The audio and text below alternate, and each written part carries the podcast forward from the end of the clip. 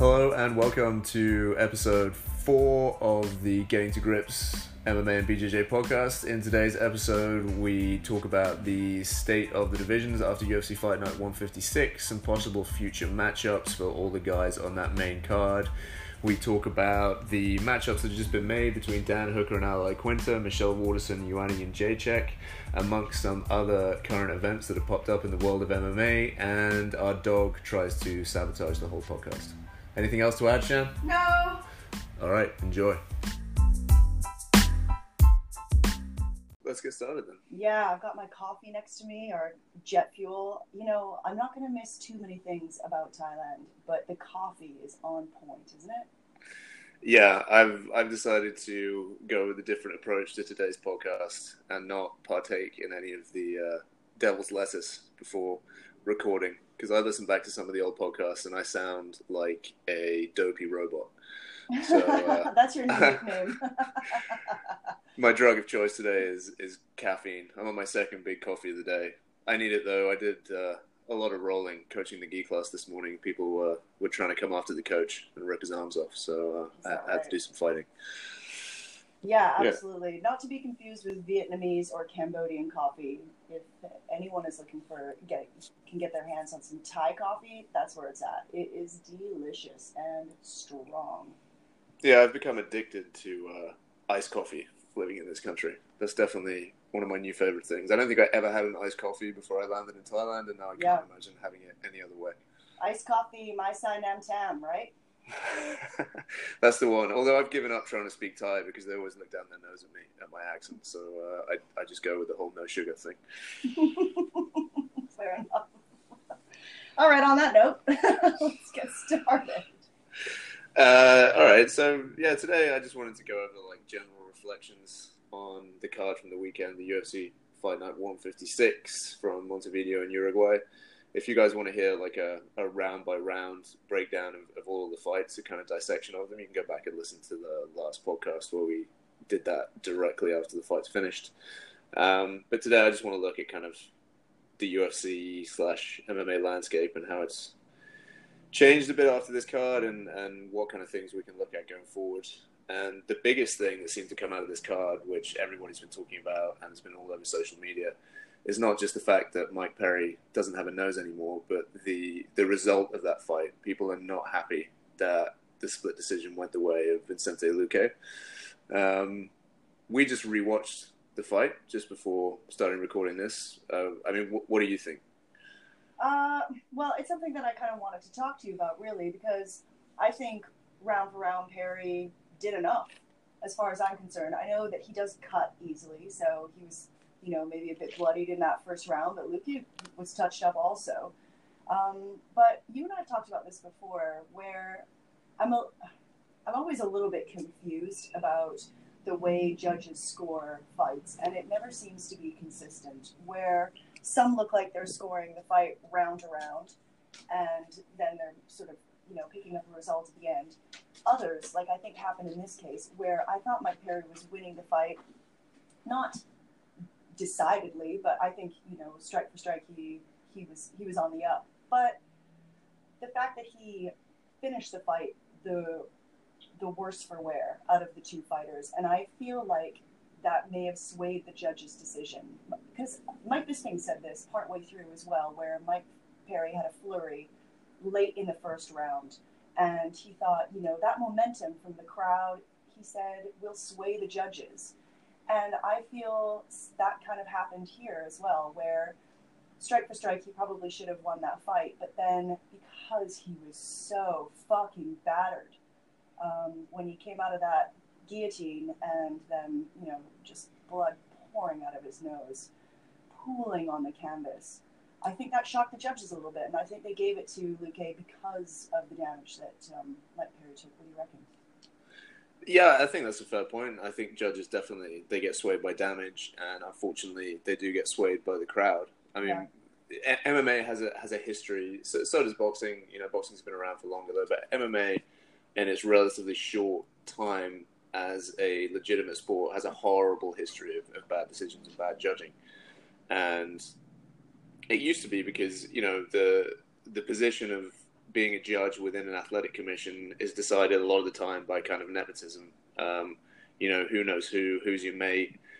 Um, and a lot of the times, these judges really don't know what the fuck they're looking at. I mean, I, I still remember Joe Rogan talking on his podcast a couple of times um, about one of the judges. I, I, think it was Adalaide Byrd. I mean, Adalaide Byrd being somebody who's been responsible for so many shitty decisions in, in both MMA and boxing.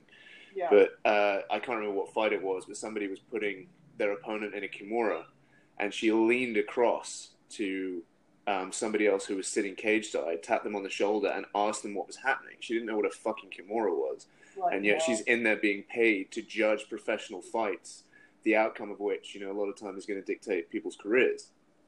Um, so, you know, the, the state of judging in MMA has, has never been brilliant. Um, that being said, you know, there's a lot of talk about this fight being a robbery, and uh, a lot of people are really upset on social media. I, I think, in my opinion, that has more to do with the fact that Mike Perry has a pretty rabid fan base, just because of the way he is. You know, he's a big bombastic character. He's an exciting fighter.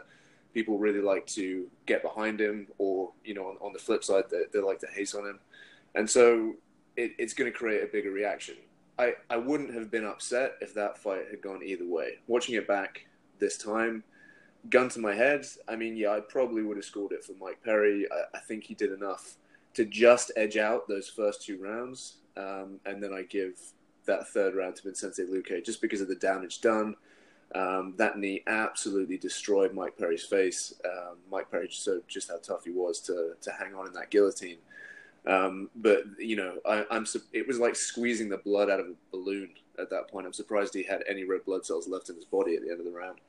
Um, Yeah, so you- you got you got to give that round to Luque. But I, I did score the first two for Mike Perry. I would have been happy with a draw. I'm not super mad at the decision. It was a close fight. It could have gone either way. Um, definitely not a robbery for me. Yeah, you and I have talked about this a few times too. Where if that fight were to have gone on for five rounds, who would have who would have won? And you know, if it just if there is another round that that supersedes the last one, then I, I mean, it's difficult to argue that Mike Perry would have been able to to continue. I mean, if anything, there would have been a, a doctor stoppage. His his um, yeah, the, the damage was too extensive. So I feel like it was a fair a fair decision based on the history of judging that I have seen in mixed martial arts so far. Uh, Yeah, I mean, I Mike, Mike Perry is as tough as they come. I Yeah, mean, I've, I've got a, a huge amount of respect for that guy. The amount of punishment he's able to take and keep coming forward. I think he's a much better fighter than a lot of people think he is. Um, he still brawls, but but from the guy that we first saw come into the UFC, um, he has evolved. He he brawls technically. You know, eh, he knows how to use his power properly. His conditioning is excellent. He's able to keep that power, you know, well well deep into the third round. Um, I but that knows, you know, if if that fight had gone on, for starters, I think you're right. I think there would have been a doctor stoppage. The last time we saw a nose that badly broken in the octagon, uh, it was Rory MacDonald against Robbie Lawler, and Rory MacDonald just just crumbled after that. You know, as, as tough as Mike Perry is, who knows what would have happened if that had gone to another round and Vincente Luque kept up that kind of nice pinpoint accurate uh, striking with those straight punches through the guard. Um, e- even Mike Perry, you know, might might have crumbled at that point. He certainly would have been compromised. yeah, But, Luque- but yeah, sorry. Just as far as the decision is concerned, again, um, I, I would have scored that fight for Mike Perry if I was judging it, but it was a split decision. I don't think you can be too mad either way. And and one thing to note is, I don't think either one of these guys' stock goes down. It's a shame for Mike Perry because he was outside the rankings and this was his opportunity to go in. This would have been a real boon for him. But at the same time, we get to carry on seeing a surging prospect in Vicente Luque, who's now on a six-fight win streak start to fight the upper echelons of the division, and he is very, very good. I'm excited to see that. Um, we know Dana White likes exciting fighters. He's going to keep Mike Perry around no matter what and keep feeding him good fights. And and it's not beyond the realms of possibility that Mike Perry comes back from this, strings a few wings together, a uh, few wings, a few, a few wins together, uh, gets himself back in the rankings. Um, I, I don't see him getting a title shot, but he's going to be one of the most terrifying gatekeepers that that 170 pound division has ever had. Yeah, Luque played a really smart fight, I thought, because Mike Perry, though technical, I mean, he is technical, don't get me wrong, I don't want to say though, it's not really what I meant, but he had this tendency during the fight where he would throw a jab and kind of like duck his head down a little bit, and I think Luque capitalized on that in the third at the most opportunistic time, where he saw that he was dropping his head down and just connected with the knee absolutely perfectly. So it makes sense that he's won six fights in a row. I think power to him. And you're right about Mike Perry being a, a, a gatekeeper. There's no way they're going to cut him. He's super exciting. He's so fun to watch. Fan favorite. He's six and five now, though. Um, but I, I, don't see I don't see them getting rid of him. I fucking hope not. He's just so much fun to watch. Obviously. Yeah, his his place is, is definitely safe in the UFC, and, and he belongs there. Um, you know, it th- this fight was razor thin. It could have gone either way, as we keep saying. And, and had Mike Perry won that fight, um, we'd be talking about him today with, with a ranking number next to his name uh, and what was, was next for him. It's just you know, the, these things these things are close, and we'll see what happens. Mike Perry's got to take six month, months off to heal that schnoz up, and uh, we'll we'll see what's next for him from there. But in, in the meantime, Vicente Luque, like we said, six fight win streak, looking exciting. I think there's a lot of upside with this guy. Well, one other thing, just just to briefly go back to that Mike Perry fight, is that Vicente Luque he he chose to engage Mike Perry in the area that Mike Perry was going to have the most success. Vicente Luque is very, very good on the ground, better than Mike Perry. You know, Cowboy kind of exposed uh, Perry's relative inexperience on the ground um, when he armbarred him in their fight. And Vicente Luque could have shot in that fight and looked to take the fight to the ground. As it was, Perry was the only one who looked to really clinch up and, and initiate some grappling. Um, and I think if in that second round, instead of choosing to engage in boxing distance, because he didn't throw a lot of kicks, Vincente Luque, in that second round. Um, if he'd have chosen to level change, shoot a couple of doubles, even if he wasn't able to complete the takedown, he would have been able to get Mike Perry thinking about that and maybe not be so free with his hands. Um, so I, I, do think that Vicente Luque is the better rounded fighter. Uh, he's excellent on the feet. Both of the guys look great on the feet. I, I was really impressed. Um, you're right, Mike Perry was ducking that head down a lot. He does have that kind of wide head movement, you know, that, that boxing oriented head movement, and he does have a tendency to slit that head down right to the path of a knee. Um, and rewatching that fight, you know, just sort of 20 minutes ago, whenever we watched it, um, we could see that Vicente Luque had prepared for that, and he was looking for that knee the yeah. whole fight. It just happened to be towards the the latter part of that third round that, that he landed it. Yeah, it was perfect, absolutely perfect. So. I, I can't. I'd love to see the wedding pictures. Mike Perry, I said last podcast, he's meant to be getting married September. Uh, I hope they're I hope they're rethinking that for the sake of photos. But fuck it. I mean, that's his job. That's the other thing too. You know, I, I feel like their their life is probably pretty heavily centered on on Mike Perry's you know career and aptitude for fighting. So maybe this is the perfect way to uh, the perfect face to have for for wedding photos. I mean, yeah, I, I think he'll be fine. You know, if, if he was in some shitty smaller organization, he might just leave it and look like a, a bulldog for the rest of his life. But those UFC plastic surgeons, I think they're they're pretty special. Yeah, they look like they do remarkable remarkable work. So let, us talk about Vincente Luque then. Um, coming forward, he's he's made some noise since the fight about wanting uh, some top ten opponents, which I think is fair enough. Um, I don't know about top ten. You know, he he was ranked number fifteen uh, coming into this fight, and I think that he can have a good fight with some people on the lower end of that top 15 division just to just to give him a couple more tune-up fights. So um, looking at the division um, I think that a fight with Neil Magny would make sense. Um, Neil Magny I think ranked number 14 right now uh, incredibly well-rounded fighter excellent cardio um, good wrestling, long, rangy striking, very quick, throws punches and bunches, and uh, and can really do it on the floor. I think if Vicente Luque were to fight Neil Magny and get past him, that, then we're really talking about cracking into that top ten and starting to put together a real title run. Um, so, so for my money, uh, I think I'd like to see Neil Magny. There, there's also a possibility with Geoff Neal, um, who again is in that kind of lower end, of the 170 rankings. I think both of those fights make sense for him, and uh, I'd, I'd like to see them make that. All right, whatever you say. Good stuff. um, so we, we can talk a little bit more about the the Shevchenko um, fight with uh, Liz Carmouche? Yeah, I just have a couple of like brief observations to make. One of them was um, Shevchenko's interview afterwards, and she says, I mean, it, it's fair enough. She says she's you know happy with the victory, and she came with the belt, and she's leaving the belt with the belt, and she's super happy um, that she was able to kind of cut through Liz Carmouche's strategy in that fight. I guess Liz was hoping to be the counter striker, but Valentina just never really played into that invitation that Carmouche gave her. Um, and I think she says, well, what she said was, I think if all fans, people, will start to watch more carefully the fight, they'll see very beautiful technique and timing and speed. And this is all about martial arts. And I entirely appreciate that. But where I struggle with that a little bit is that, of course, you have to have the martial arts skill to deliver head kick knockouts like she did against Jessica. You have to have that disciplined fighter to achieve those types of spectacle finishes. But as a fan, that's all I want to see. Like, I appreciate the martial arts. You have to have the martial arts. You have to have the discipline and the patience um, and the knowledge to not be taken in by your opponent, especially when it matters the most, like a title fight.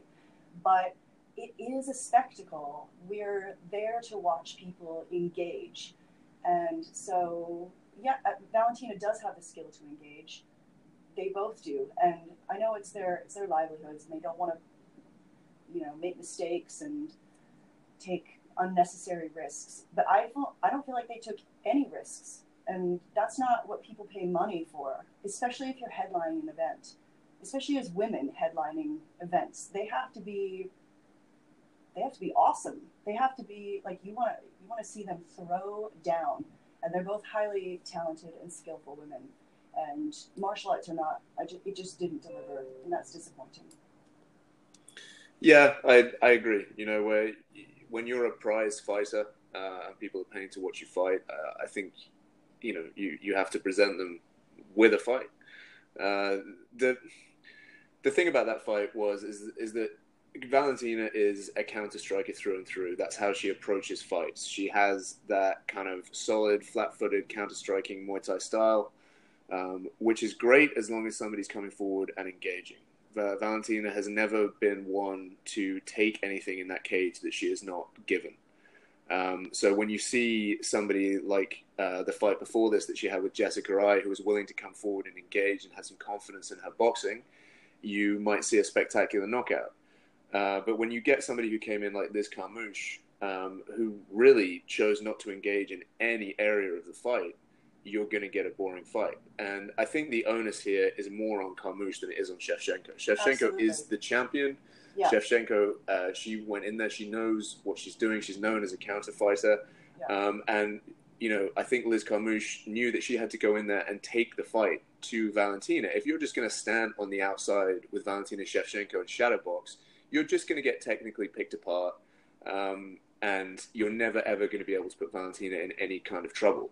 Uh, I just I just think Liz Carmouche was completely overwhelmed by the moment here. She she really wasn't effective in any arena. Um, you know, it did look like she was shadow boxing. She was never, she never made any attempt to close the distance to land any strikes. She never used any of the very few strikes that she actually threw to try and set up any kind of a takedown, which it was going to be the one area of this fight where she might have had a slight edge over Valentina. Um, she was just a deer in the headlights for the whole fight. Um, she she really didn't attempt anything or risk anything, and I, I was quite disappointed in the not the post fight interview, but the post fight press conference, that she seemed relatively content with what had happened. Um, you know, th- this in all reality was going to be Shevchenko or Carmouche. No, Carmouche. Um, oh yeah, yeah. I mean, she all bizarre. she could talk about with all the positives she was going to take away from it, and I just thought, you know, this this is, you know, assuredly going to be your last shot at a major title in MMA. Um, and you you squandered it. If you'd have if you'd have gone forward and been more proactive about trying to get takedowns, and you went in and you got knocked out or, or TKO'd, or you just came out on the other end of a, a losing decision, then that would have been one thing. but at least you would have gone in there and tried and lost to the better fighter. But what she did was play it so safe um, and just seemed to be content to come out not having taken any damage. Now, you don't want to come out taking damage if you can possibly help it. But this is a prize fight. Um, you are there to entertain fans also. That that is a facet of, of the sport and, and, a, and a, a factor that everybody needs to keep in mind when they're fighting. Um, and she just didn't do that. So not not only now does she come away without the belt, she also comes away. Um, I, I, would assume in Dana White's and the promotion's eyes as somebody who is unwilling to take risks. There's a lot of talk about CTE and, and you know damage you take from fighting, and, and that is true.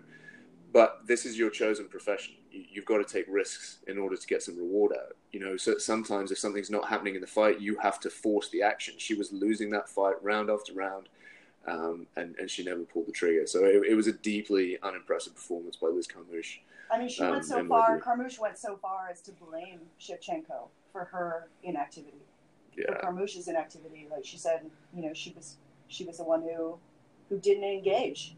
So, I mean, I, I don't understand it. I, I, I, disagree really with weird. that. I, I, think it was Liz Carmouche that Valentina, for her part, engaged where she could but with a counter strike counter striking style, you, you do need somebody to come forward. And and not only that, but it was it was Valentina, you know, in the odd parts of action in the fight, who actually engaged in the grappling too, and again got that yeah. body lock takedown controlled on top. Um, yeah, it was Thompson yeah. all over again this fight. yeah, dull as shit. Not great. But no. um, with, with, that being said, uh, I'll stop shitting all over Liz Carmouche, and uh, we can talk about what what might be next. I mean, Valentina Shevchenko, it's her and everybody else.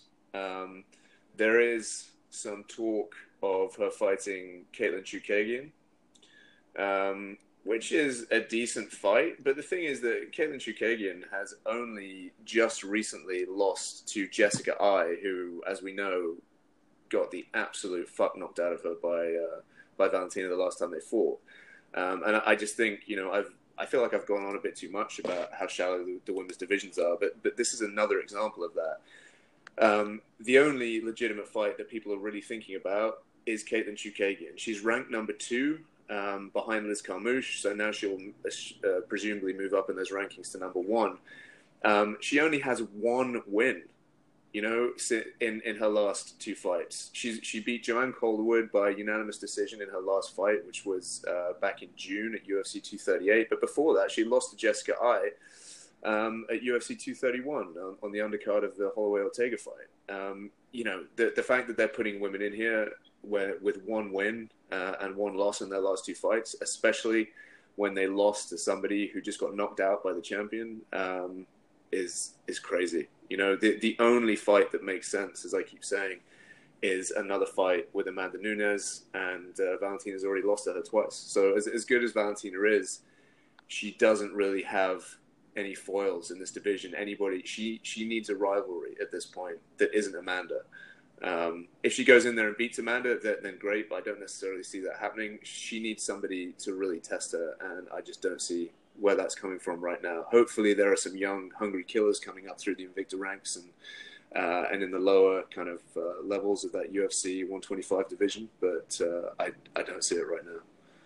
Yeah, I mean, it is very shallow for the women, definitely. Uh, what about, I mean, we don't really follow Invicta that much, but do you think that there's someone um, maybe coming up coming up there who could give Valentina a little bit of a run?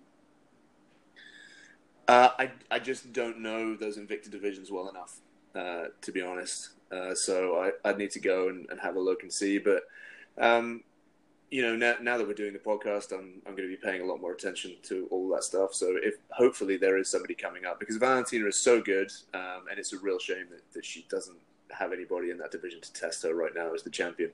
Um, and and that will always kind of be if she doesn't find that that rivalry that you know whether you're DC to Jon Jones or, or Gustafsson to Jon Jones or whatever it is, you know the the Conor McGregor uh, Jose Aldo kind of rivalries where you have somebody who really brings out the best in you, um, it, it's difficult to see how good somebody truly is. And if nobody comes along to challenge her, Valentina may be, you know, one of the best women ever to step into the octagon, but but people will always say, yeah, but look at the level of competition she faced. So so hopefully there'll be somebody coming up who uh, can put that challenge to her. I've got just the person. Henry, Tell me. Henry Cejudo. Listen, I'll, I'll pay to watch it. oh, that'd be awesome. Uh, He's so, got a yeah. gold medal, doesn't he? Doesn't Henry Cejudo? I think he does. Uh, Um, I don't know. He's so quiet and demure, demure about his uh, accomplishments, so you never really hear about it. the king of cringe. oh my god, this guy. All right, what's next?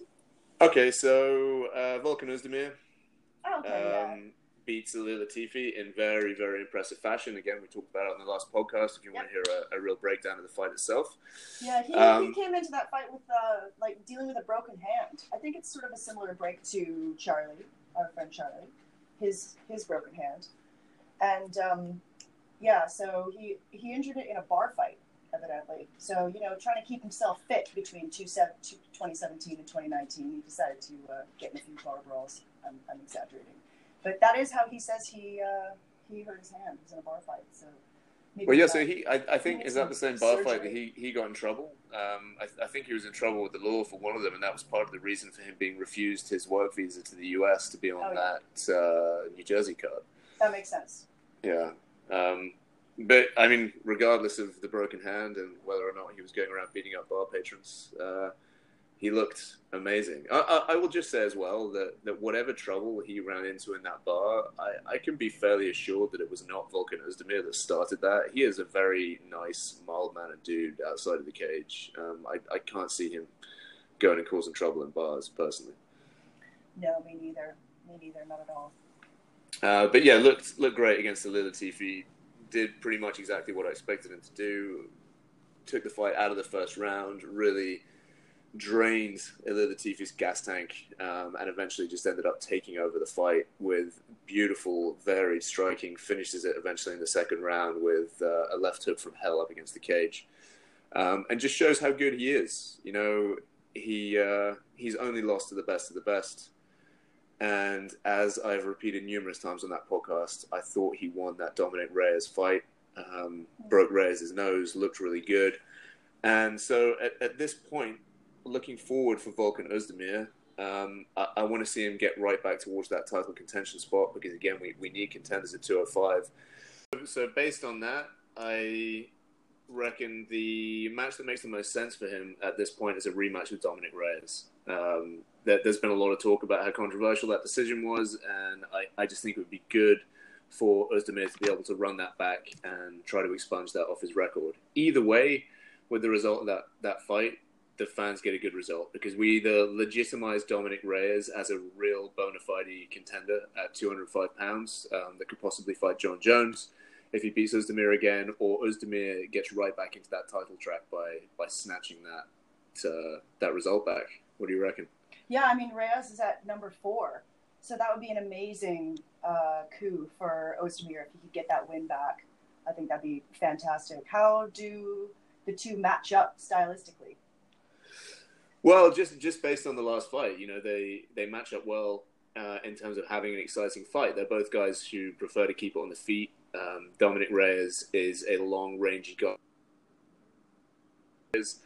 I don't think that Reyes carries quite as much power in uh, in his hands as Ozdemir does, uh, and Volkan w- was able to make that pay in that last fight. Like I said, he he broke Reyes' nose pretty badly, and at the end of that fight, Reyes was definitely the worst for wear in terms of physical damage. So I have no problem with running that fight back again. I would love to see it. Now there's so much on the line, uh, it would mean more too. Um, and again, we, we're just looking for contenders in that division. So either way, it's a it's a win for the division. That yeah. I mean it'd be amazing. But another interesting, uh, another interesting fight that people have been talking about is a fight between him and Chris Weidman, who's recently kind of thrown his hat into the ring in the light heavyweight division. Uh, he doesn't have a ranking at light heavyweight yet, Chris Weidman, but I, I think that would be a really great fight. Where does What he do you reckon? belong in that uh, in that rankings list? Do you think? So do you think sort of around the Gustafsson level, number six? Do you think where No, I, I- think that's Okay. too high. Um, Glover Glover Teixeira? he- he ha- he- Yeah, I, I think you could slot him in there, maybe just behind Glover. I, you know, he's he's had some tough times at middleweight recently. That Gastelum win was a good win for him. Um, to be fair to Weidman, he has only lost to the elite of the elite in that middleweight division. You know, tough loss to Yoel Romero, to Luke Rockhold. Um, nothing to be ashamed of. Uh, so I, I, just think based on that, you, you can't really slot him in inside of the top 10 at light heavyweight. But you can certainly make a fight between him and Volkan. Um, and if he wins that fight, then you can really start talking about him as a viable title. Oh, that sounds exciting. I think that'd be a really exciting fight. Um, I, I, would love that. Personally, if, if I had the choice, uh, I'd rather see the Reyes fight just because I think it, it does more to move that division forward. But I'm certainly not going to complain if we end up with a Volkan Ozdemir Chris Weidman fight on one of the pay per view cards. Yeah, that would be something, wouldn't it? Jeez. Okay, something to watch for. Yeah, uh, I think that's about all we, we need to talk about in terms of recapping that main card and, and what's coming up forward. Unless you have anything no, else to add. Okay, cool. Should we should we move on to some current events? Yes, some current current I mean, events. Dum, dum, dum. Uh, I think the top of my list is that uh, Gaethje Cerrone has been announced in my hometown of Vancouver on September 14th. That is a fucking right? fight. How exciting! I get goosebumps when I think about that one. I can't wait. Vancouver is gonna go bananas. It's gonna be awesome.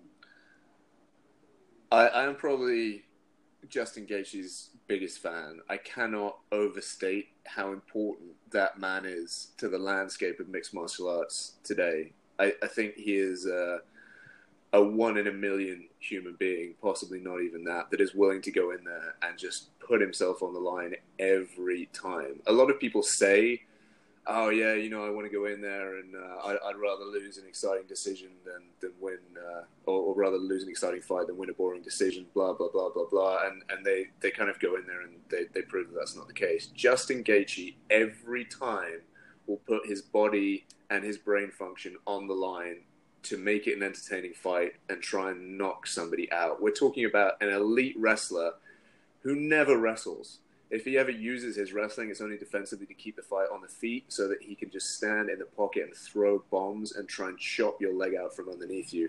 His run of fights in the UFC, I didn't watch him much when he was in the World Series of Fighting, but you know his knockout of James Vick, his fight with Eddie Alvarez is probably up there for one of the best MMA fights that there has ever been. The same thing for his fight with Poirier um, his first win over Michael Johnson when he first got to the UFC to come back after the damage he took. I am a massive Justin Gaethje nut hugger. Uh, I, I cannot wait yeah, for this. It's going to be amazing. I can't. Had you heard about it before I just said it? I wanted to surprise. You. I had heard that the fight had been made. Are you okay? I had heard that the fight had been made, but I, I didn't know which card it was going to be on. I, I didn't know it was going to be in Vancouver. But yeah, I'm, I'm really excited. I'm also a huge Donald Cerrone fan, as you know. I mean, I, I just think there's I, I have no uh, no preference of who wins this fight. Um, but it, just like I, I, didn't really with the Tony Ferguson Donald Cerrone fight, I just wanted to see a great contest, and that's what we got. Um, I, stylistically, these two match up so well. Uh, there, there is absolutely no chance that Gaethje is going to want to take it to the floor. There is a chance that Cowboy might look for a takedown, but I don't know whether he's going to manage to, to hit a takedown against somebody with the wrestling uh, background and, and, caliber of Justin Gaethje. I think this is going to play out on the feet. Two big leg kickers, um, and I, I just I don't know who's going to win this. They're, they're both so durable, um, and uh, yeah, I'm I'm just I'm wetting my pants with excitement to see these two go at it. That's awesome. Yeah, it's going to be great. I can't wait for that one. Vancouver is going to give them a very warm reception, I'm sure. Yes, I am sure. Um, so I was just uh, having a look at some of the things that are, you know, of interest. Uh, one of them is that Jon Jones has sworn six ways from Sunday that he's not going to fight um, DC again. That's fine. I guess that's his prerogative. I don't know if you want to throw anything into that or not. Yeah, I think that's fair enough. He's beaten him twice now. Yeah, you know, everyone talks about the rivalry, but I think Daniel Cormier even said it himself. There's not much of a rivalry uh, if he's lost two out of two fights. Uh, it, I, I just think that Jon Jones has Daniel Cormier's number. Daniel Cormier is excellent. He's elite, but he's second best when it comes to Jon Jones. And unfortunately, that, that's always going to be a little asterisk against him for that 205 pound title. I think that Daniel Cormier has both benefited and suffered as a fighter from his, his move down to 205 pounds. On on his way into the UFC, Daniel Cormier, for my money, was the best heavyweight on the planet. You know, he, he came through from Strikeforce, having won that Strikeforce Grand Prix as an uh, Grand Prix as an underdog, um, fighting guys like Josh Barnett. You know, really seasoned veterans. Comes in, wins that, comes into the UFC as a heavyweight, moves down to light heavyweight because he's a friend and training partner of Cain Velasquez, and Velasquez at the time was the heavyweight champion, um, and is the best in the world at light heavyweight too, except when it comes to a man named Jon Bones Jones, and that that rivalry made him better as a fighter because I'm sure it pushed him to to train harder and make improvements that he wouldn't otherwise had to have made. Uh, but I think that Daniel Cormier is best at heavyweight. I don't think that Jon Jones is going to go to heavyweight anytime soon. He wants to completely clear out that 205 pound division. Maybe he'll go up later, but by that point, I think Cormier will already be retired. I don't really have any, any interest in that third fight. Uh, I think we know how that goes. Let's let DC finish off his career at heavyweight, see what happens after the Stipe fight, um, and let's let Jon Jones continue to face contenders at 205. And if Jon Jones chooses to move, move, chooses to move up later, then then that's great. But yeah, fair enough. I, I don't need. Yeah, fair enough. Can we talk about that Stipe fight just for a second? Because I'm a massive Stipe fan. You and I watched that fight Sure. uh, with uh, shoot, who was it? Like six years ago. Uh, Roy. Roy Nelson. oh my god. I mean that that was one of the most influential things that I have seen on television. You know, when you're a little kid, you see someone get shot on TV for the first time, or I, you know, on um, the horse's head in the bed. I caught that by accident when I was really little, and uh, and watching Stipe kick the shit out of Roy Nelson, just taking these bombs.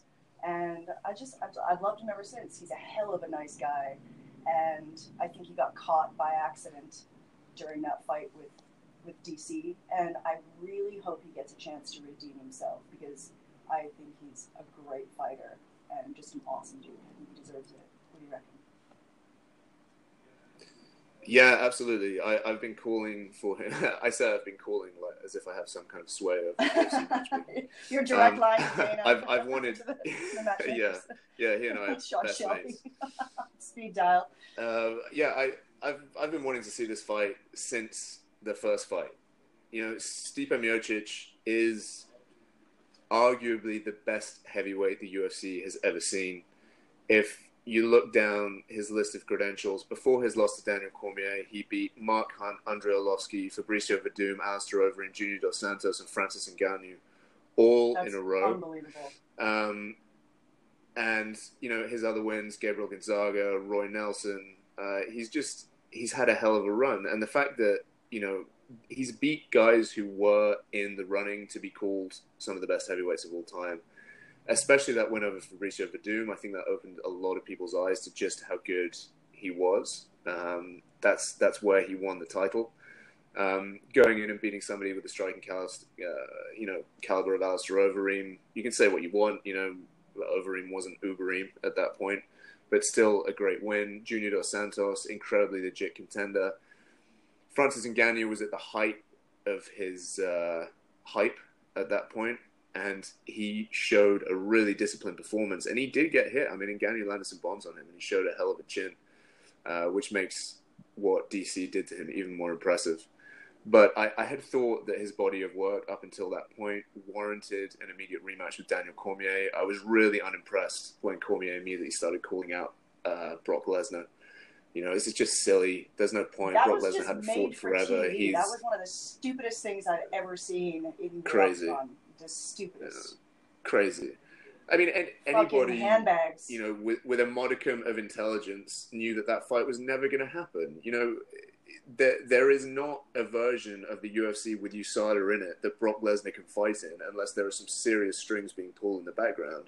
Not only that, Lesnar hadn't fought in forever. The last time we saw him in the octagon, um, he won a decision over Mark Hunt, where he just kind of out wrestled Hunt. Not going to do that to somebody with the wrestling credentials of DC. And before that, we saw him get kicked in the stomach by Overeem and disappear from MMA entirely for, for years. You know, not not a legitimate contender. DC was clearly just looking to make some money there, which is fair enough. But I think you had to give somebody like Stipe the respect he deserved by offering him a rematch. He is the longest reigning UFC heavyweight champion of all time. Um, and I I just think it's a real shame that it's taken this long to put that fight back yeah, together. maybe, but it could be to Miocic's advantage, you know, because he's just had a, a baby and sometimes taking, like, see, he's had a year off and this, you know, his life has changed detrimentally in that time having a kid. So it may have been serendipitous. Serendipitous, you know, it's possible that the universe is just organizing itself for for Stipe to be back in with that fighter's mentality. Let's hope. Uh, yeah. Uh, yeah, it's possible, and I, I, I, like DC. I do. I've got a tremendous amount of respect for the guy. I, I, think he's good for the sport. I think what he's accomplished, you know, in in wrestling and in MMA is yeah, is he incredible. To be where he is, no, um, no question. Yeah, especially considering all the setbacks yeah. he's had in his life. But uh, I will be rooting for Steve in that fight. Uh, I think he should have got the fight sooner. But there will be a question mark. You know hanging over the amount of time that Stipe has spent out of the cage. You know, it could be a good thing, it could be a bad thing. We just don't know. There, there are a couple of fights like that on that card. You know, Diaz hasn't been Nick or Nate Diaz rather hasn't been in there in a long time. That's going to be a question mark hanging over that fight. Even though I'm, I'm very much looking forward to it, but we can talk a bit more about that on yeah, that's on Friday. Cool. Um, I just I want to stick to the heavyweight division just for a second because I saw a headline.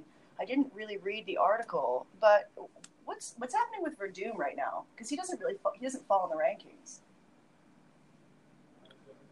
Uh, so I believe Fabricio Werdum is no longer under contract oh, that with makes the sense UFC. because he said that he wants to come back, and he wants Ngannou when he comes back.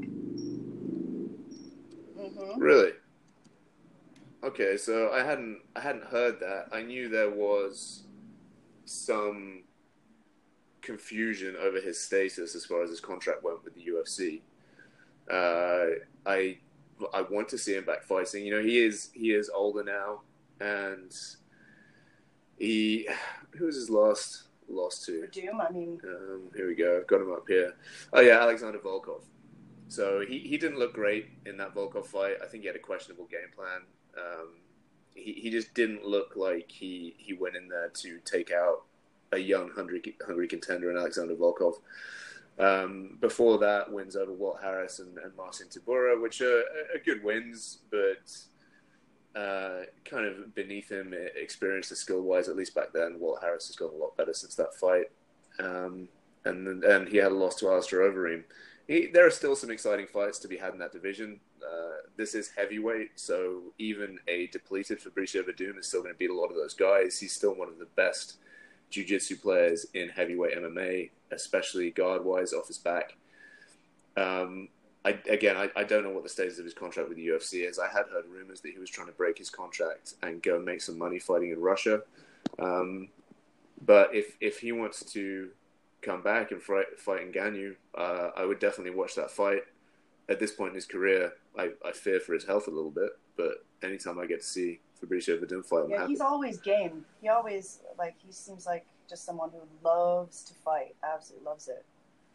Oh, he's he's 42 years old now, um, and Ngannou is, is getting better and better. You know, he's Ngannou's never going to be the most technical fighter, but he makes up for a lot with his physicality and his face melting knockout power from from all angles. And uh, I I don't may, maybe if that fight happened a couple of years ago, um, I would have favored Fabricio quite heavily. But at this point, uh, I think he might get his Okay, so off. here it is. I've got a few more details about this. So he tested positive for a banned substance in 2018 and asked to be. So he he got he was banned until May of 2020. So I'm I guess like he's expecting to come back in May of next year, and he originally requested UFC release after quote unquote unfair practice by USADA. Um, so he's he's come out to say USADA shouldn't be able to decide when when I stop fighting, um, and it sounds like he absolutely does want to to come back against um, Ngannou. Yeah, he's old, forty two. All right, cool. I mean, we'll we'll, mm-hmm. we'll see what happens. Um, I'm not a big fan of USADA and their practices either. You know, I'm I'm all for cleaning up the sport, but I think this whole like turning up at six a.m. and, and all this crap is, is just ridiculous. It's, it's just all about jobs worthiness, isn't it? It's just finding sort of Yeah. positions for people to fill to bloat the organization, and make it seem So many good fights Yeah, have fallen apart at, at this point, and I, I may be in the minority with my opinion, but I'd, I'd just rather everyone be on the juice and we actually got the fights that we wanted to see. yeah, I So, agree, enough's enough. um, yeah, it's uh, it's just gotten a bit bit silly at this point, but that that's a discussion for another time. What, what Um, else you got? Something that Bisping said on his podcast recently, and I thought you'd enjoy this fight too. He wants to see Till v Lawler. Yeah, I love that, that sound fight. awesome? Till's on a two fight slide and Lawler's on a three fight fight slide. That's hard to say, but um, I think that would be a barn burner. Also, Yeah, I absolutely love that fight. Actually, it's, it's not a fight that I've uh, considered up until this point, but it, it's it makes perfect sense considering they are both coming off losses. Um, if Till wins that fight, then it puts him, you know, back in a favorable place in the division. I'm, I'm not sure that I love the idea of Till sticking down 170 pounds. He's just so big. You know, we, we all know he's had difficulty making weight in the past. He looks so depleted on that scale. I, I just don't know if it, if to where he's going to do his best work. Uh, I was hoping he was going to go up to 185 pounds, but if he does stay down at welterweight, then I, I like that Lawler fight. It's going to say a lot about Lawler too, um, and how much he has left to offer for the rest of his career. I mean, that that Covington fight was was tough, and it's not necessarily a case of, of it being a depleted Robbie Lawler, but he didn't look great, and he's he's going to be wearing that coming in to a Darren Till fight. I think it'll answer a lot of questions. Um, yeah, I, I like it. I, I hope they make it if Till stays at 170, but I would rather see Darren Till go up to 185 pounds and not fuck himself up so much trying to make that work. yeah, absolutely. Um, I'd love to. I, I But d- is, isn't Till too busy dealing with the legal ramifications of like stealing public transport vehicles in fucking Tenerife or, or yeah, I think he's moved into the Motel Six that sits opposite the courthouse. What a fuck up! he's uh, yeah, he, he's a handful. I love him. I love He's the a way he handful, Darren fights. Till. I, I, I love the fact that he's full of piss and vinegar. That's exactly what you want out of from a from a Liverpudlian MMA fighter. It's awesome, but um, he needs to get his shit together outside of the octagon. That's for sure. Otherwise, it's, it's Jon Jones all over again. I don't. I don't Yeah, like I mean, that. he moved to Brazil in the first place because he got stabbed and had made a few too many enemies in Liverpool. In that case, that his coach shipped him off to Brazil because he was worried that he was going to get attacked again. Yeah. um, you know, he, he is brash and he talks a lot of shit. And you, you live by the sword, you die by the sword. Um, but we'll, we'll see. I, he's he's really young. He still has a lot to offer in the division. Um, I I like the fight with Robbie Lawler. Um, Yeah. But let's let's see how it goes. Ro- Robbie Lawler's on a tough tough streak right now. You know, he Rafael dos Anjos, he got absolutely run over by Rafael dos Anjos.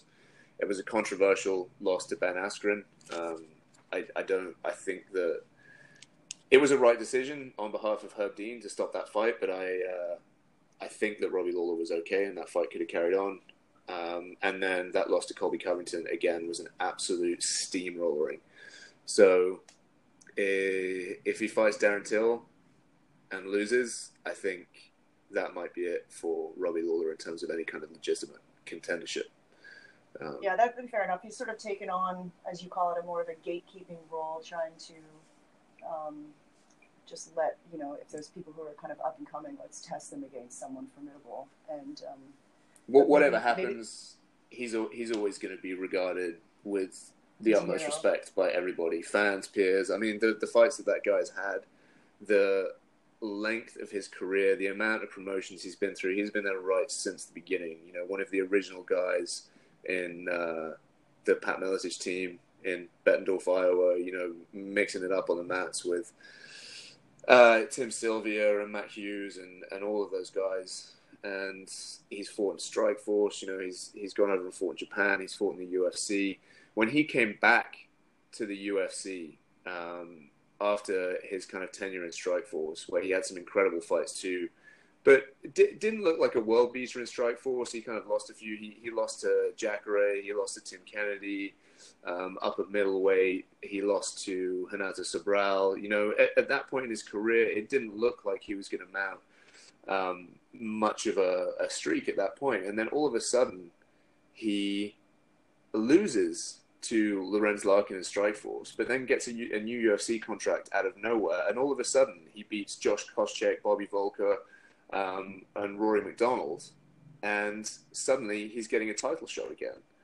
And mm-hmm. I just I, I think that the fact that he could bounce back from those losses and do that against some of the best guys in the world is incredible. He, he had that one loss to Johny Hem- Hendricks, then comes back, beats Jake Ellenberger, beats Matt Brown, and then beats Johny Hendricks again for the title.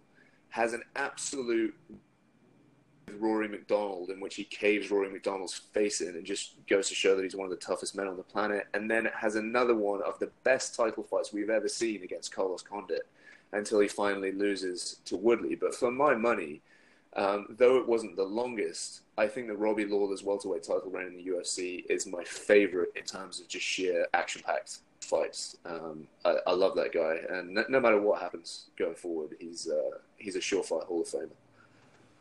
Yeah, it's nice to have a dog in the fight. You uh, you always get super excited when when Lawler's fighting. So there are very few people that he can fight that, that I will not be clearly rooting for him. Yeah, that's cool. Except maybe maybe Gaethje. Even then, even then, I've, I've, I've, been on that Robbie Lawler bandwagon for a long, long time, and it, yeah. would, it would be uh, well disingenuous of me to hop off it right now. I'm a I'm a more recent Justin Gaethje nut hugger.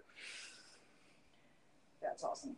Uh, the last thing I have is uh, Diaz Pettis coming up pretty soon. So Diaz is coming back after a few years away he hasn't been around since 2016 when he had that um, rematch with Conor at UFC 202. And he's coming back for UFC 241 against Pettis, which sounds pretty fun. Yeah, uh, I mean, we'll talk about this a bit more on Friday again when we break down sure. the cards. Uh, I like the fight. There are a lot of questions around it. A lot of questions. I mean, Diaz, like you said, he's been off forever. Um, yeah. I mean, he's he's not somebody who uh, wants to fight that often anymore, especially since he made a boatload of money for those couple. He, he hasn't needed to financially. Um, I I don't think for a second that he just hasn't been training. You know, I, I believe him when he says that he's been in the gym pretty much every day, continuing to work on his skills. Uh, there is a difference though between being gym ready and fight ready, but there are people in this sport to whom that matters a lot less. You know, I think the Dominick Cruzes the Nate Diaz, the Nick Diaz's of this world, they can take five years off and come back and, and still look amazing. These guys are just born fighters. Yeah, uh, and he, he walks around at welterweight, really. Like maybe he puts on five pounds or something, but because he's so active, you know, with triathlons and stuff like that outside of the octagon, then I think he just keeps himself fit. And, you know, he's on the pads. I'm not sure how much sparring he's doing. Probably a lot more verbal than uh, than anything else. But um, yeah, he. Uh, I'm really looking forward to seeing him. Like you said, we don't have to we don't have to break it down, but I'm just um, I'm excited to have him back because he is hilarious. He's so fun to watch. I love the press conferences when he feels like fucking doing them. Um, so yeah, let's just see what happens. But um, I think it's a great fight. It's going to be super fun. We'll talk about that more as we goes on. Yeah, the the sport is definitely better off when one or both of the Diaz brothers are involved in it you know, they're they're both great fighters. We'll talk a bit more about their fighting styles on Friday. But you know, if if you look at granted, Nate Diaz hasn't fought since 2016. Um, that last fight against Conor McGregor was August 20th. But if you look at his last three fights, he had that spectacular win over Michael Johnson um, in 2015, where he just looked great, and it was kind of off the performance that he got that late notice fight against Conor McGregor when Rafael dos Anjos hurt his foot. Um, and obviously, he choked McGregor out in that second round, just just completely outconditioned him, put a pace on McGregor that McGregor was not ready for, especially at that weight. Uh, and then they had their next fight. Um, what was it, a few months later in August? It was a five rounder. I have watched that fight five or six times, and I still think that Nate Diaz won that fight either way you look at it, it was an incredibly close fight. So you're really looking at somebody who, coming into this fight, is coming off, for my money, three wins against Michael Johnson and two wins against Conor McGregor.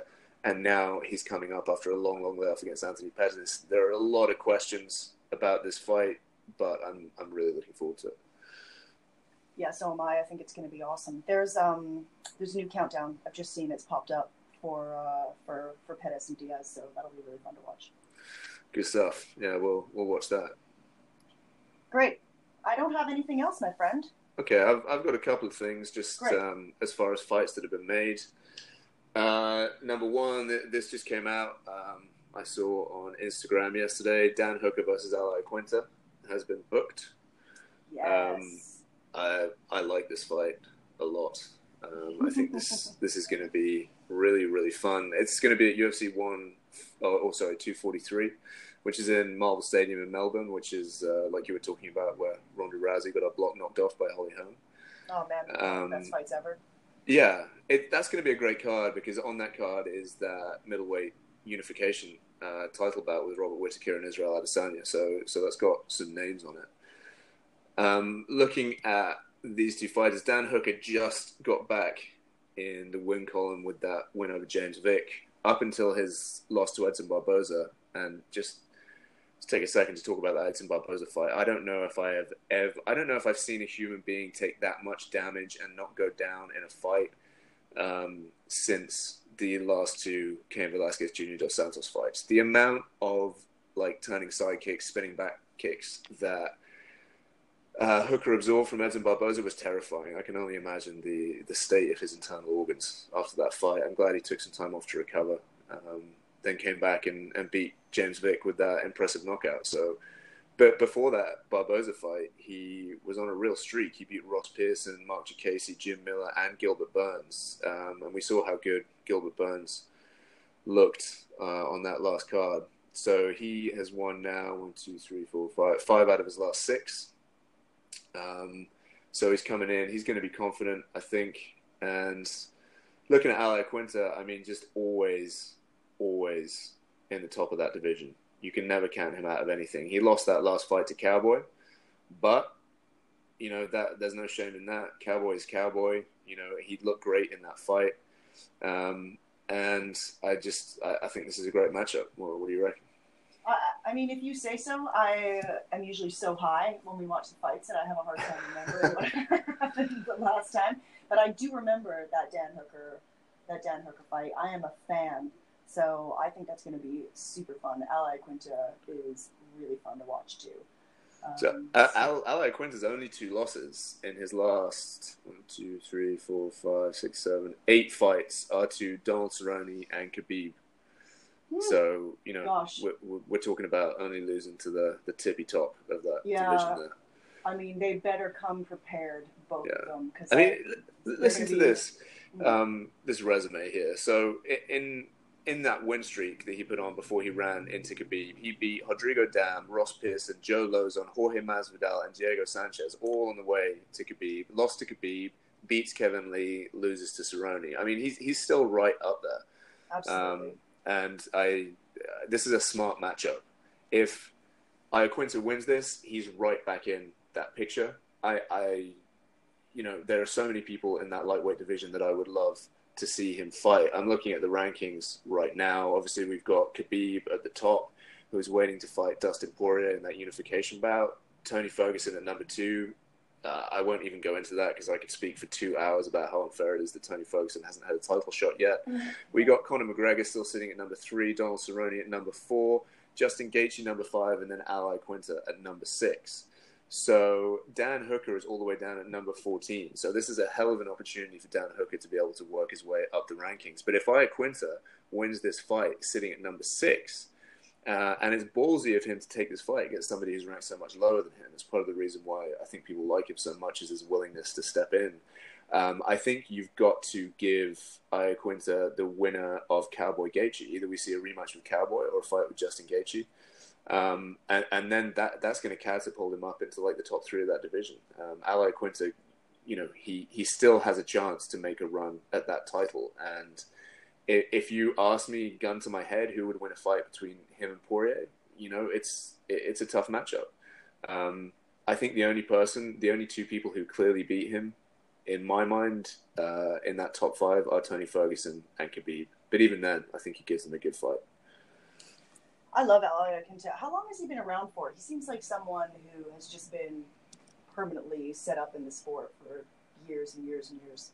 Yeah, I, am looking at his his record now. His first pro fight um, was against Mervin Rodriguez in Ring of Combat in February 2009. So yeah, well, we're talking about a, a, a 10 year stretch of a pro career at yeah. this point. Yeah, it's incredible his his longevity, considering how he fights too. Yes, exactly. And he's been in the UFC since 2012, so he, has been plying his trade for a long time. His first fight in the UFC, I forgot about this actually, was uh, uh, a loss to Michael Chiesa, rear naked choke. Um, we know how good Michael Chiesa is on the ground. Absolutely. But he's beat Kevin Lee twice, um, and uh, you know, I just I, I, think his resume speaks for itself. This is a good fight, important yeah. fight. Yeah, it'll be super fun. Uh, moving on, the last thing I've got here is uh, Michelle Waterson, Joanna Jędrzejczyk. Yes, I forgot about that. So, I'm, I mean, I'm firmly in the Waterson camp. I just, uh, I'm a, I'm a fan. I love her. Um, but this is this is going to be a big challenge for her because Joanna is something something special on her feet. Yeah, um, it's it's a great fight. It's Joanna is having some trouble in that division now. I've I've got the dog wandering around, staring at me like he needs something right now. Just give me one second. Hey, Stanley, come here, you little shit. Trying to record a podcast, dealing with canines wandering around. Uh, okay, so yeah, but back to the fights. Michelle Waterson, she's 33 now. Um, so if she wants to make a run at the title, she keeps talking about being the first mother to win a title, which seems to be important. Um, but she she is on a three fight win streak. Uh, she had a really good win against Karolina Kowalkiewicz in her last fight. Uh, took that decision rightly so, I think. Before that, another unanimous decision win over Felice Herrig, which was a close fight, but she was able to take on somebody who was much bigger and uh, more of a physical presence that she was in Felice Herrig. She outgrappled her as well as that her, and I thought that really showed how well rounded her game was. Um, and then before that, another win over Courtney Casey, which was a split decision. It, it was a close fight, but I, I, think she did manage to edge it. Before that, she's got losses to Tecia Torres and Rose Namajunas, but like I said, on a three fight win streak right now. Um, has had a bit of a tough time in this division over the last couple of years since being one of the most dominant champions we've seen. Um, since she lost that title to Rose, we've seen her go a bit up and down. You know, she's got two losses to Rose. I know she likes to contest that second loss, but for my money, that, that was a clear decision for Rose Namajunas. Um, she's then got a win over Tecia Torres and then lost her most recent fight to Valentina Shevchenko, which, you know, it, it, tough fight for Joanna moving up to 125 pounds, facing Valentina. They're both striking based fighters, um, but Valentina just with that that extra experience and that extra size, really able to make it tell and taking the unanimous decision. Um, I think this is a great fight. I I would like to see Michelle Waterson employ some grappling in this fight and not just keep it as a stand up affair. Michelle Waterson is one of the few women in that 125 pound division that Jędrzejczyk is not giving away too much size to. Michelle Watson. It's quite a small flyweight. Um, so I think it's very exciting on the feet. You've got the kind of very fundamentally sound Muay Thai stylings of Joanna Jędrzejczyk. She likes to plant her feet. She likes to throw a lot of straight punches, a lot of front kicks, a lot of leg kicks, versus the kind of more traditional blended with boxing striking style of Michelle Waterson, where you're going to be seeing more of those uh, spinning heel kicks, turning side kicks, mi- mixed in with some decent boxing in the closer ranges. Um, I think that the difference for me in this fight is going to be Michelle Waterson's grappling, um, which is good. I, th- I, don't know whether she's uh, got a brown belt yet, but she's definitely at least purple belt level on the floor. Her wrestling is very, very good, and she blends it in with her boxing quite well. Um, but this is an interesting fight, and, and one of the the better fights in, in this women's 125 pound division to make, I think. Yeah, I can't wait to watch it. I'm also really interested in the the, the pre-fight amble as well. uh, yeah, really looking forward to that because you couldn't get two women more juxtaposed personality-wise. Uh, they're so different in their demeanor, the way they interact with the press, their methods of promoting themselves to the press and to their fans. Uh, you've got, you know, Joanna just probably, you know, just trash talking and making sure everyone knows she's number one Even though Yeah, she she likes to talk four. a bit of shit. You know. Yeah, she likes to talk about herself, like, you know, just really puts herself up on a pedestal. And then you've got Michelle Waterson, who, though confident, is just so professional and sweet. I mean, there's no other word for her. She's just, she's a kind lady who seems to love where she is. So I'm, I'm curious about how they're going to interact with each other. I really can't wait to see that once they start doing um, some press conference and stuff like that.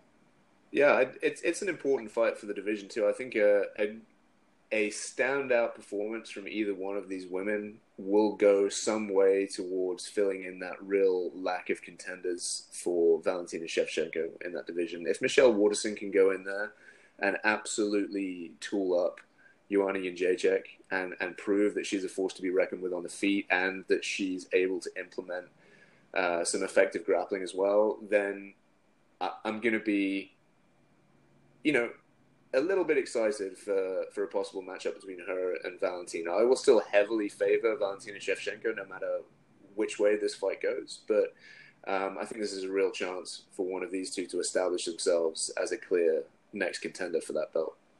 So, just looking at the rankings here, uh, alleviate some of my confusion because Valentina is not ranked in that division at all. So, wh- why would she just come down from like being the champion uh, in the flyweight division in order to fight at strawweight? She doesn't appear in the rankings at strawweight. So, how does she just? Did she just choose to like? Oh, I want to. So How I, I apologize. I I think that's my bad, actually. I Oh, think okay, fair enough. because um, Joanna went up a division to fight Valentina Shevchenko. I'm pretty Yeah. sure. I thought she was staying in that division, and so I thought that she was going to be fighting Michelle Waterson at 125 pounds. But I guess not. I guess she's moved back down to 115. So scratch, scratch everything I said about one of them fighting. Uh, fighting Valentina and. Re- replace that with uh, Jessica Andrade. Although you know, in when, when it comes to that 115 pound division, I really hope that Rose doesn't take too much time off. I still think she's the best in that division. I think she made a mistake uh, to lose to Jessica Andrade in, in the way that she did. Uh, I think she wins that fight nine times out of ten. She was piecing her up before that. So uh, Yeah. I She was so Rose was so philosophical on off the back of that loss too. It, she almost made it sound like it was meant to be. You know, I, I maybe she was getting a little a little tired of, of being the, the strawweight champ. I, I could be completely off my off my nut there. who knows what is going Yeah. on in Rose Yeah. Namajunas' head, man. That's She true. is uh, she's an odd Yeah, cat. yeah, it's a guessing game for sure. But God bless her for it. yeah.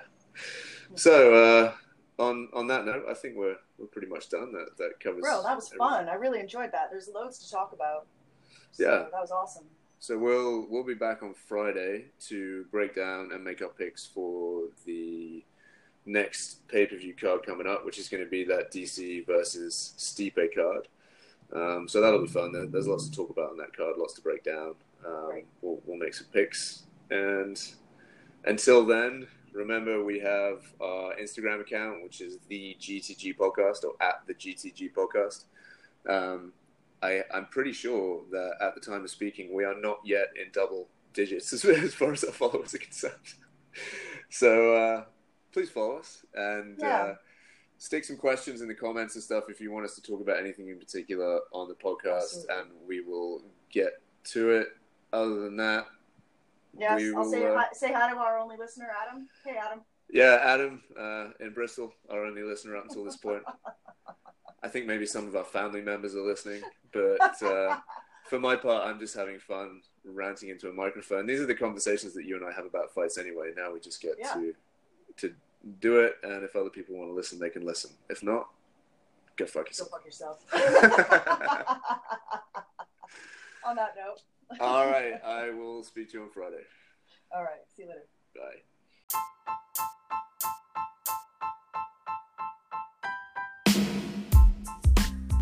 So that'll do it for today's episode. Hopefully you enjoyed it. I think today it was a little bit smoother. Tried uh, not to get quite so altered on the uh, medicinal herb beforehand, and I think my brain is a lot clearer. Uh, so yeah, we'll uh, we'll carry on doing this. We'll break down the DC Stipe card on Friday, so we'll have a preview and picks then, and then we'll do our after the bell show as soon as the fights are done. Uh, as always, I am still coaching in Thailand at Pura Vida BJJ Thailand for the next couple of weeks before Shannon and I pick up sticks and move to Georgia. So if you are in northern Thailand and you want to come and have a roll and do some jiu-jitsu, then please just drop me a line and come by the gym and, and we'll get a roll on. Other than that, follow us on Instagram at the GTG Podcast and shoot us some questions. Hope you're all good and we'll speak to you on Friday.